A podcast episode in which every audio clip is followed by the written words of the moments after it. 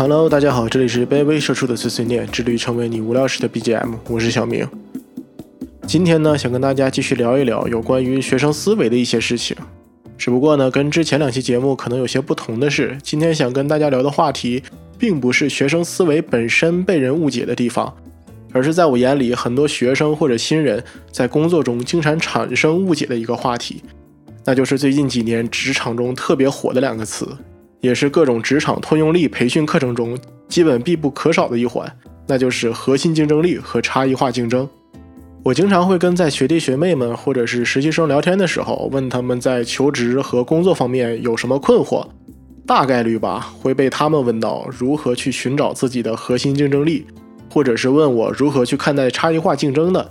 再或者就是问我如何找到自己的一些特质或者是长处。这些问题呢，其实说到底都是一个问题，那就是想让自己在某些方面中显得独一无二。在很多的职场培训中，或者是面经分享里，都会提到这一点。最好能展现出自己的独特性，工作或者求职的时候，给领导、同事，再或者是面试官留下一个比较深刻的印象。这样呢，也有利于自己之后的升职加薪，或者是拿 offer 的几率会高一点。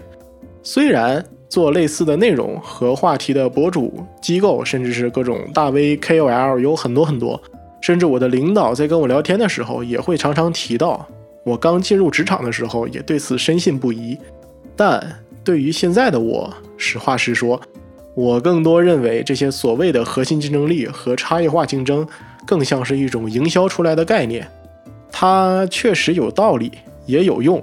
但可能使用的方法跟大多数人所想的也都不太一样，作用呢也不是那么的立竿见影。至于为什么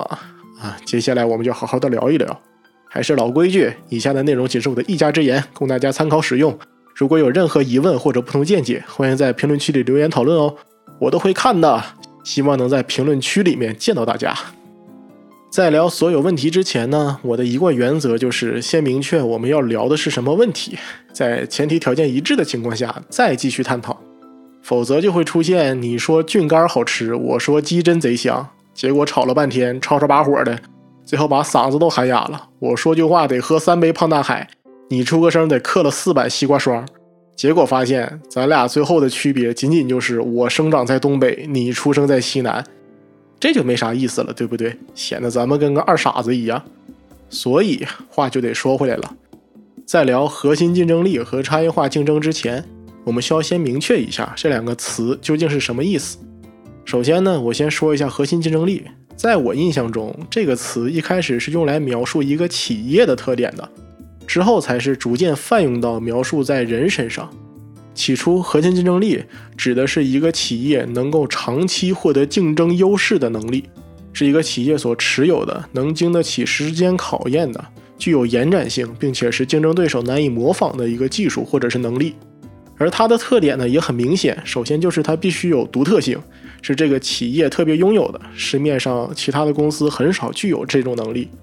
还得是具有长期性，你也不能说这个特点只能存在一两年，需要经得起历练。之后呢，就肯定是具有价值的嘛。同时呢，这个特点也是能够泛用到其他领域的，可以适时应变的能力。而基于核心竞争力的这个观念，也就有了差异化竞争这个词，也就是将企业提供的产品或者是服务产生差异化，在全行业的范围中展示出一种独特性。用人话来说呢，就是跟消费者和其他企业说：“老子跟他们不是一个赛道的，我跟这些厂商不一样，给我花钱你就对了。”当然。关于公司这方面，也不是本期节目的主要话题，我也不是很了解，就是说一些自己的粗浅看法罢了。毕竟我也没创过业，也没做过高管，就是一个平凡且卑微的社畜打工人。这些问题基本上我也涉及不到。我要是能涉及到的话，我也不用在这录播客了，对不对？唉，创业跟我也没啥关系，我不被创死就不错了。好了，说回来哈。如今，核心竞争力呢，是用在职场中用来描述人的时候，它的含义就有一点点的不太一样了。这个时候，在大多数网上的那些职场分享中，都会将核心竞争力的作用描述成增强个人独有的竞争优势，让别人无法取代，从而呢成就自己的一番职业生涯，还有自己的发展，并且一旦是具有了这种强大的核心竞争力。当你在面对职场裁员风险，还有各种职业危机的时候，你也就拥有了一定的主动权，你自己的职业生涯也不太容易发生重大的危机。而差异化竞争在这里所指的就是凭借自己的独有的核心竞争力，在众多竞争中脱颖而出，给自己争取一些利益。那么，该如何打造这样的核心竞争力呢？网上所给出的结论呢，大多都是需要具备以下三个要素：一是准确的职业定位，二是综合能力与资源，三是超强的执行力。基于这三点，你所打造的核心竞争力，就是对于你自己最有用的，也是最契合的。乍听之下呢，好像没有什么问题，但是问题就在这里。如果说基于这三点的话，能培养的能力那多了去了。况且，所有职场上的那些有用的能力，你都可以说是基于这三点。如果要是再加上差异化竞争这个概念的话，甚至那些没有什么用的能力，你也可以用这三点去解释。就比如说最近几年职场培训营销的特别强的那几种课程。PPT 制作、文案写作，还有数据分析等等等等，无论是哪个行业、哪个岗位，我都可以说这几点是我的核心竞争力。销售说我会数据分析，技术说我文案写的贼牛逼，库管说我 PPT 做的总是出其不意。虽然最后一个例子有一点词不达意，但是没有关系。就好像是不想当将军的厨师，他不是一个好司机。我也只是想简简单单写一个排比。over 啊，好了，不闹了啊。说回来，就算是把这三要素单独每一个要素单独拿出来，难道就不是一个所谓的核心竞争力了吗？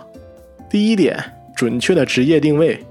我十分明确我自己后续的职业发展方向和后续的职业规划，还有我对于自身职业在市场中在公司业务链路里的定位，这难道算不上是核心竞争力吗？还有第二点。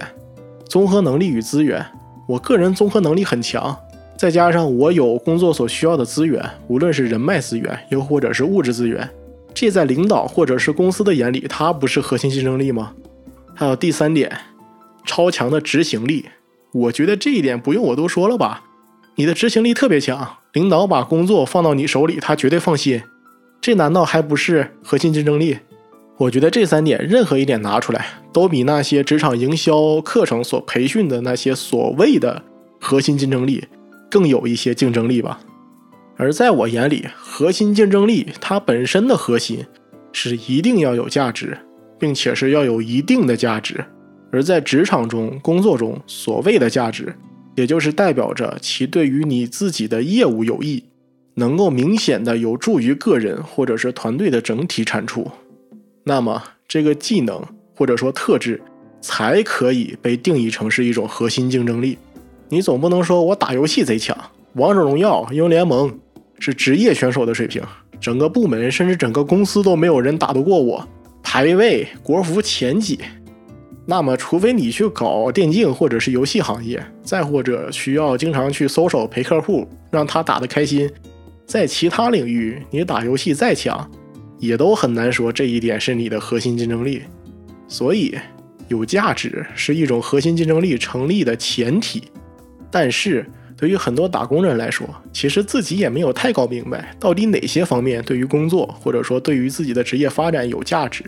就更别说是刚入职场的新人了，甚至是还在准备求职中的那些应届生，他们连工作是啥可能都不太清楚，这就更听人说啥是啥了。就还是以 PPT 制作、文案写作、数据分析举个例子，你说这三点对于工作来说有价值吗？肯定有，必须是有的。有些人做 PPT 就是清晰、简洁明了，但有些人就是做的乱糟糟，满篇全是字，你都根本看不下去。文案写作也是啊，有的人写的就是你一看就感同身受，你恨不得就拉着全家、拉着你们公司所有同事一起买。但有的人写的就是一眼行活套话，数据分析就更不用说了。有的人看报表一眼就能看出问题，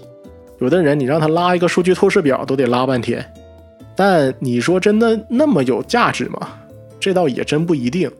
这时就需要你看自己具体的行业或者职位，甚至是公司的一个办公习惯。你在这家公司一年到头，也就是上下年度述职复盘的时候做两次 PPT。你做的再好，你对于业务来说其实也没有太大的用处。你是一个程序员或者是测试，你文案写的再好也没啥用啊。总不能你填写反馈意见或者是撰写会议纪要的时候展现一下自己的才华吧？我觉得相比较，老板会因此赏识你，更大概率可能会出现老板或者同事根本看不懂你在写的是啥。再说数据分析，我说句不太好听的话哈，希望各位社畜同类们不要生气。目前大多数公司对于数据统计和分析的理解，还都停留在统计就是用 Excel 拉一个柱状图或者是折线图，分析呢就是各个部门之间来回的甩锅，想办法将一切的问题都归结于客观原因还有不可抗力。很多培训机构教的那些 Circle、Python，在很多行业和很多公司中真的是用不到的。可能你能会用一个 VLOOKUP 的函数。你在公司里面就很强了，就已经数一数二了。所以，就很多时候，这些大 V 或者是机构营销出来的这些技能、这些课程，更多的就是在工作中的一种基础能力。除非是你做对应岗位的，比如广告公司或者是市场营销，你需要对外去展示 PPT；还有一些公关岗位，还有内容岗位，这就是靠写作吃饭的嘛。再或者，你就是一个数据分析师。其余真的就只是起到一个锦上添花的作用，你也就别指望凭借这些技能能让你成功的鲤鱼跃龙门，这也不太现实。究竟什么能力、哪种特质对于你自己的工作或者对于你自己的职业发展有很大的价值？这一点呢，就需要你自己根据所处的环境，还有你个人喜好去自己理解、去寻找。再说一下核心竞争力第二个比较关键的地方，也是比较容易受误解的。那就是它的独特性，很多人会将这个独特性理解成必须都是只能我有，其他人没有的特点或者是技能，这才是独特性，这才能算得上是核心竞争力。这也就导致许多人会为了这个独特性，专门去寻找一些偏门的技能去学习去训练，为了在这个团队中展示出自己的独特性，去追求那所谓的差异化竞争，最后可能就找了一些对于工作或者自我发展根本没有什么用处的特点。也就造成很容易就违反刚才我们所说的第一条的前提，就是核心竞争力需要有一定的价值，也就是所谓的一个厨师不看菜谱，看上兵法了。可能这里有朋友会问，那万一这个厨子看兵法真看出些门道，成为了一个研究学者了呢？嗯，这个例子可能有些夸张哈，虽然确实有这种可能，但它终究还是一个小概率事件。你不是专门干这个的，你想做出一些成绩也很难。再者说，也很少有人能坚持下来，仔细去研究这些方面。还会有人说，我又没真的想做出什么举世瞩目的成果，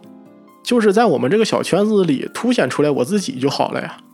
确实这么做，确实可以凸显出你在这个团队里面有一定的独特性。但是呢，话说回来，如果这个独特性没有什么价值的话，那么对于你自己的发展来说也没有什么用。就比如我说我自己是北京市某小区三号楼一单元一零一室的吴彦祖，那还能有一堆妹子就开始追我，然后我找个对象就告别母胎单身了吗？不会吧？有这好事儿，我还是多睡两觉，做个梦更靠谱一点。但话说回来，会有一个类似的问题，就是你自己的特长与核心竞争力究竟是不是一个东西？我觉得呢是。但也不是，在某些情况下，你的特长可能会成为你的核心竞争力，但有些时候它可能也真的不是。主要的区别就是一个人的特长，它更大可能是一个长期性的，但是你的核心竞争力可能并不是长期的，它会随着环境的变化而变化。因为在很多情况下，你自己在工作中的核心竞争力并不是你本人说了算的，而是你的同事和领导，甚至是下级。他们去给你定义的，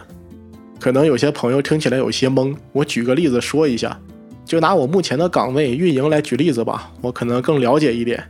就比如说，我现在作为一个运营，在团队里面，我的文案写的特别好，基本上可以算得上是最好的。但是对于活动策划这方面就一般般，没有我其他同事那么优秀。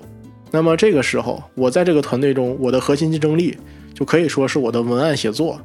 但是呢，我跳槽了，我去到了一个新的团队，结果这个团队里面的人原先都是做内容出身的，文案写的巨好，比我强太多了。但是现在就缺一个有活动经验的。相比较来说，我的活动策划能力就要比他们都强。这个时候，在这个团队中，我的核心竞争力就不能说是文案写作了，而是改变成了活动策划。所以，如果我一开始就自认为我的核心竞争力就是文案写作，那么大概率我会遭受到很大的打击。这就相当于我一直以来的优势被别人摁在地上碾压。即便我再去磨练我的文案功底，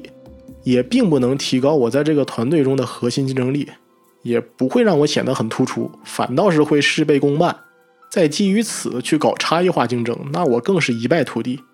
但如果我并没有提前给自己的核心竞争力下一个定义的话，那么当我换了一个环境，我去重新发现它，去重新寻找自己的独特性，然后再去锻炼我自身的活动策划的能力，这样我才能在这个团队的差异化竞争中获胜，去展现自己在团队中的价值。说到底。核心竞争力，它并不是一成不变的，它是会受到外部环境影响的，当然也会受到自身的个人原因去发生一些变化。现在很多的职场新人，或者说准备求职的大学生，特别容易说我就定好了一个方向，然后开始不断的学习去精进，刻意的去培养出自己的核心竞争力出来，最后呢，等到面试工作的时候，发现自己费了半天劲，学会的技能、培养的特质。结果老板根本不在意，工作上也用不到，反倒是自己没怎么关注的方面，去经常被问东问西，然后被嫌弃自己能力不足，最后开始逐渐怀疑自己是不是真的不太适合打工，是不是跟这份工作这个岗位真的不太契合。这说到底还是在以一个个人的视角去看待职场，但是如果你从一个团队视角来看这件事情的话，就简单的特别多。如果你是一个领导。从管理的角度上来讲，一个好的团队往往不是光追求让每个人去做自己最擅长的事情，而是让每个人去做适合自己的事情。拿木桶效应来举例子吧，就大多数人会觉得，一个团队最佳的分工应该是取每个人最长的一块板子拼在一起，这样这个木桶装的水是最多的。但这又忽略了一个客观事实，就是不是所有的板子都能拼在一起。一个团队是否优秀，有很多的方向去考量，这是一个综合性的评价，它不仅仅只是通过业务或者是业绩去衡量，可能会有业务，也会有团队关系或者是信息交流等等的一些方面，而每个人最擅长的点可能是相同的，也有可能是不同的，有可能你手底下有十个人，他们最擅长的都是业务，而不是团队合作，那么如果你想拿最长的板子。那就是所有员工都做自己的业务，也不交流，也不同步信息。那么这样的团队会存在一个很大的问题，甚至也可能会出现一加一小于二的情况。所以更多的时候，作为管理者想要组织一个好的团队，那就是取各自维度下最长的那块板子，去拼成一个完整的木桶，这样的团队才足够的均衡。这个时候，对于在这个团队中的个人来说，其实你就可以看成是一个组成大木桶中的小木桶，相比较其他人，你这个木桶中哪块板子是最长的，那么哪里就是你的核心竞争力。而当你需要换一个环境、换一个团队的时候，你就再重复一遍这个过程，拿着你的这个木桶，再去跟其他同事去比对一下，到底自己的哪块木板是比其他人都长的。可能这次的木板是跟上次是一样的，也有可能是不一样的，但是无所谓。我们需要接受它可能跟上次不一样，甚至这次被选中的木板是你自认为的短处，但我们都应该去接受这一点。毕竟你可以换一个角度来看，这也是一个让你自己去弥补短板的机会。而之前被选中的那块木板，经过了那段时间的锻炼，它所积累的经验也是实实在在让它延长了的。只不过这次的机会可能没有继续选择它罢了。总而言之，还是那句老话。在工作的时候，不可能你接触的每项工作都是你最擅长、最拿手的。我们也需要接受在不熟悉的领域中从头再来的情况。但说到底，最终做出决定的还是我们自己。如果这个团队所需要的这块木板，我们自身真的是感觉不舒服，或者是有很大的排异反应，我忍受不了的话，那我觉得还是遵循自身的感觉吧。因为毕竟工作的机会也不是唯一的。我也一直在说，虽然最近的环境可能不太好，但是也没有到那种没工作、没饭吃、能够饿死人的程度。这份工作，这个团队需要哪块木板，这是他的权利。而我们自己到底想给他哪块木板，到底给不给这块木板，这也是我们自己的权利。而这期节目呢，也只是想给大家一个思路，还有一个最高效的选择。至于怎么选呢，还是要看大家自己。另外，我还想说的一点就是“核心竞争力”这个词，还有这五个字，我觉得它只存在于职场中，还有在工作里。不要去谈说我培养的是人生道路上的核心竞争力，是为了以后着想。说到底，那也是为了你以后的工作，还有你以后的职场去着想。而并不是为了人生本身去着想，每个人本身他就是不同的，不需要去找什么独特性。况且人生它更不是一个赛道，它连竞争都不应该有，为何还要搞这种差异化的竞争？你这是生怕自己走的不够快吗？工作就是工作，职场就是职场，不要用什么大道理，非得往人生或者往生活方向去靠。从职场中诞生的词，就让它埋葬在职场中就好了。生活就是用来偷闲放松的，就像是 B 站的生活区嘛，是其他区域各大 UP 主没有灵感可拍的时候水视频的集合地，谁还不是一个生活区了？好了，今天的节目就聊这么多，以上的观点呢，也都仅是我的一家之言，供大家参考使用。如果有任何疑问或者不同见解，欢迎在评论区里留言。如果你觉得有价值的话，也欢迎分享给其他有需要的朋友们。您的点赞、订阅、分享都能让我感受到你对于这个节目的喜爱。如果能点个星标订阅，那就更好了，可以第一时间收听到我的更新通知哦。这里是卑微社畜的碎碎念，致力于成为你无聊时的 BGM。我是小明，我们下次再见。